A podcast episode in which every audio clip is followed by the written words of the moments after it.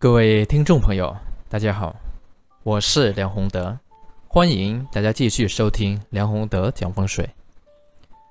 那么这一期节目啊，我主要想和大家分享的是风水轮流转这一个话题。有朋友会问：风水真的会轮流转吗？啊，这是当然的。为什么会有这么一个存在呢？其实这里面呢，我们如果认识太极图的话，啊，大家可以看看太极图。从太极图啊里面说起呢，这个就比较简单。因为我们整个宇宙它的运转，它都是有规律的，啊，然后呢，大到整个宇宙，小到啊我们一个人自身，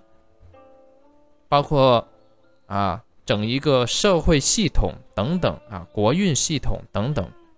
它都有一个规律，而这个规律里面呢，从最简单的这个啊，最抽象的这个图去看呢，就是太极图。那么太极图里面有一个最基本的概念啊，就是太极生两仪。我们可以看到太极图里面呢，它的这个两仪当中，一阴一阳啊，就是这个黑鱼和白鱼。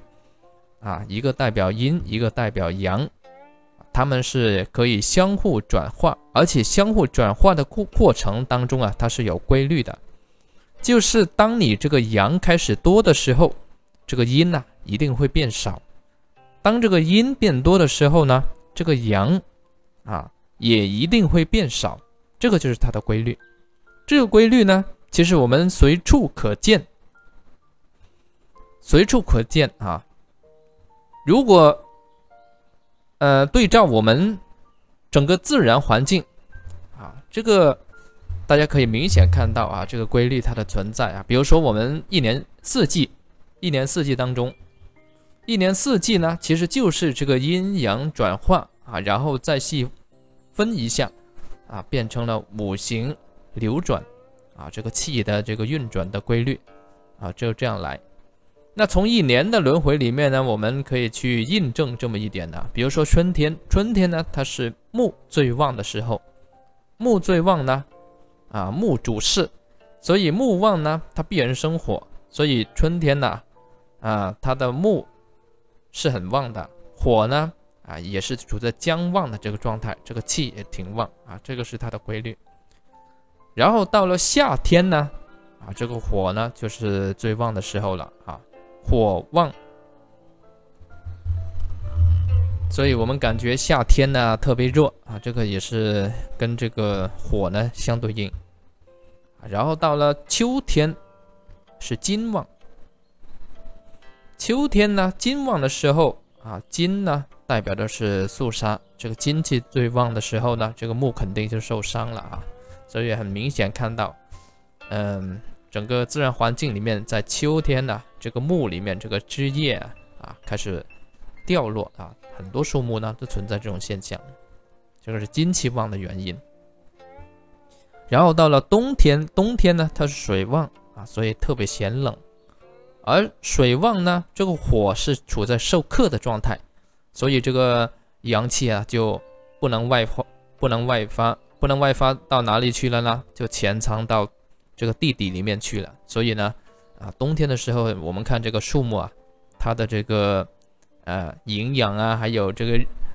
火的这个能量啊，啊热的阳的这个能量啊，都存在这个根部啊，而在外面呢，它就不表现出来了。它又到了来年春天的时候，木重新旺的时候呢，它再去重新呢啊发挥出来啊，这个就是整个一年四季里面呢这个五行流通这里面的规律。有朋友会问：“哎，老师，你刚才讲了木火金水，这个土在哪里呢？啊，土呢本来是处中间，处中间呢，它在每个五行啊，它在连通贯通的过程当中，啊，也是处在一个中间点。所以呢，我们就把这个啊，大概农历三月、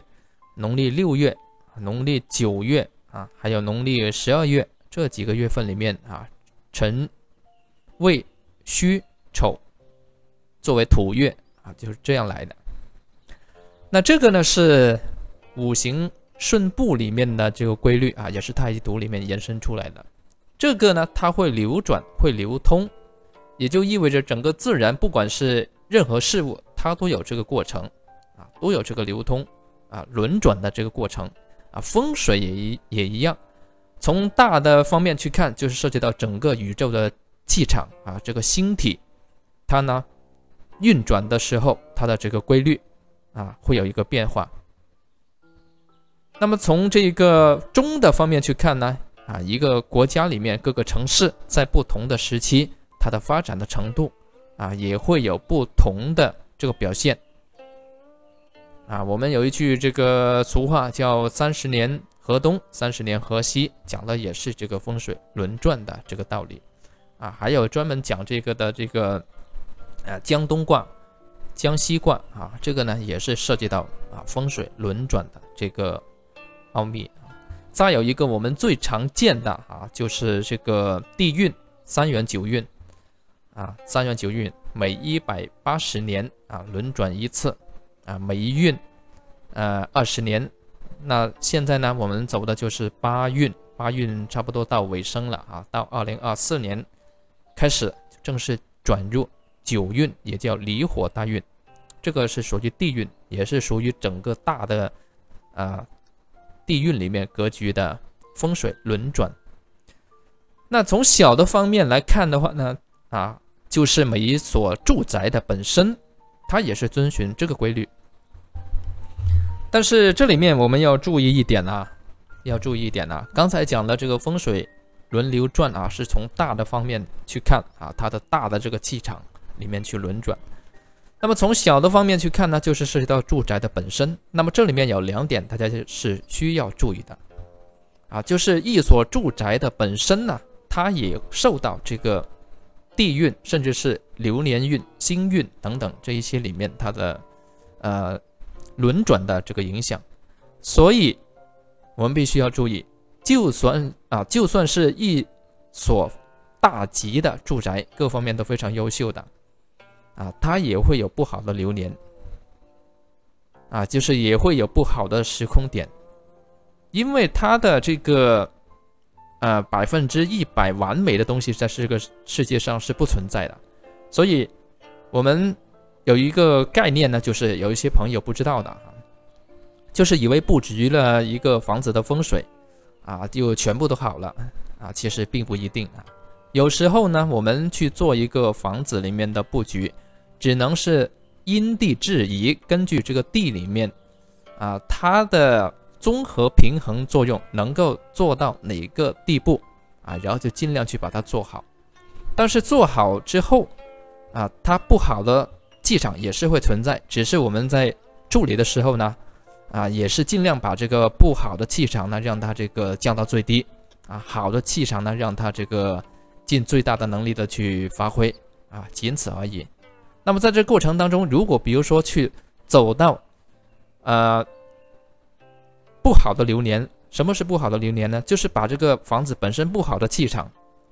引发出来的这个流年，啊，到那些流年里面呢，同样呢，啊，就算是大吉的这个啊房宅，大吉风水的房宅，它也会碰到一些不利的影响啊。只是这种不利呢，因为它本来的气场是大吉的，所以这种不不利呢。它会啊，很就是显得很微小啊，就是影响不大啊，也是有不利，只是不那么顺而已。所以呢，是这样一个道理。因此呢，对于每一所住宅本身来看，首先我们要明确呢，就是风水它是轮流转的，就算一呃一所住宅的本身也是一样。其次呢，从大的方面去看。啊，它也是在一个地区里面呢，也会流转。比如说这个时期可能呢转到东边，是不是？啊，下一个时期啊时期可能呢转到南边，这个也是属于风水气场里面的轮转的因素。但是这个大的这个气场轮转里面呢，我们做一个宏观的去把握啊就可以了。比如说啊三元九运。这个宏观的这个去把握就可以了。那么对于我们最重要的，其实还是小的方面，就是我们自身所住的住宅的本身，啊，他们的自身的气场以及他们的这个流通啊运转的这个过程。那么这个，啊，如果大家有空，可以呢多点去看看太太极图啊，顺便悟一下，那你就大概知道这个世界或者是这个宇宙。啊，甚至是你这个房子本身它的运转的规律啊，到底是如何？啊，这一期节目就分享到这里，谢谢各位。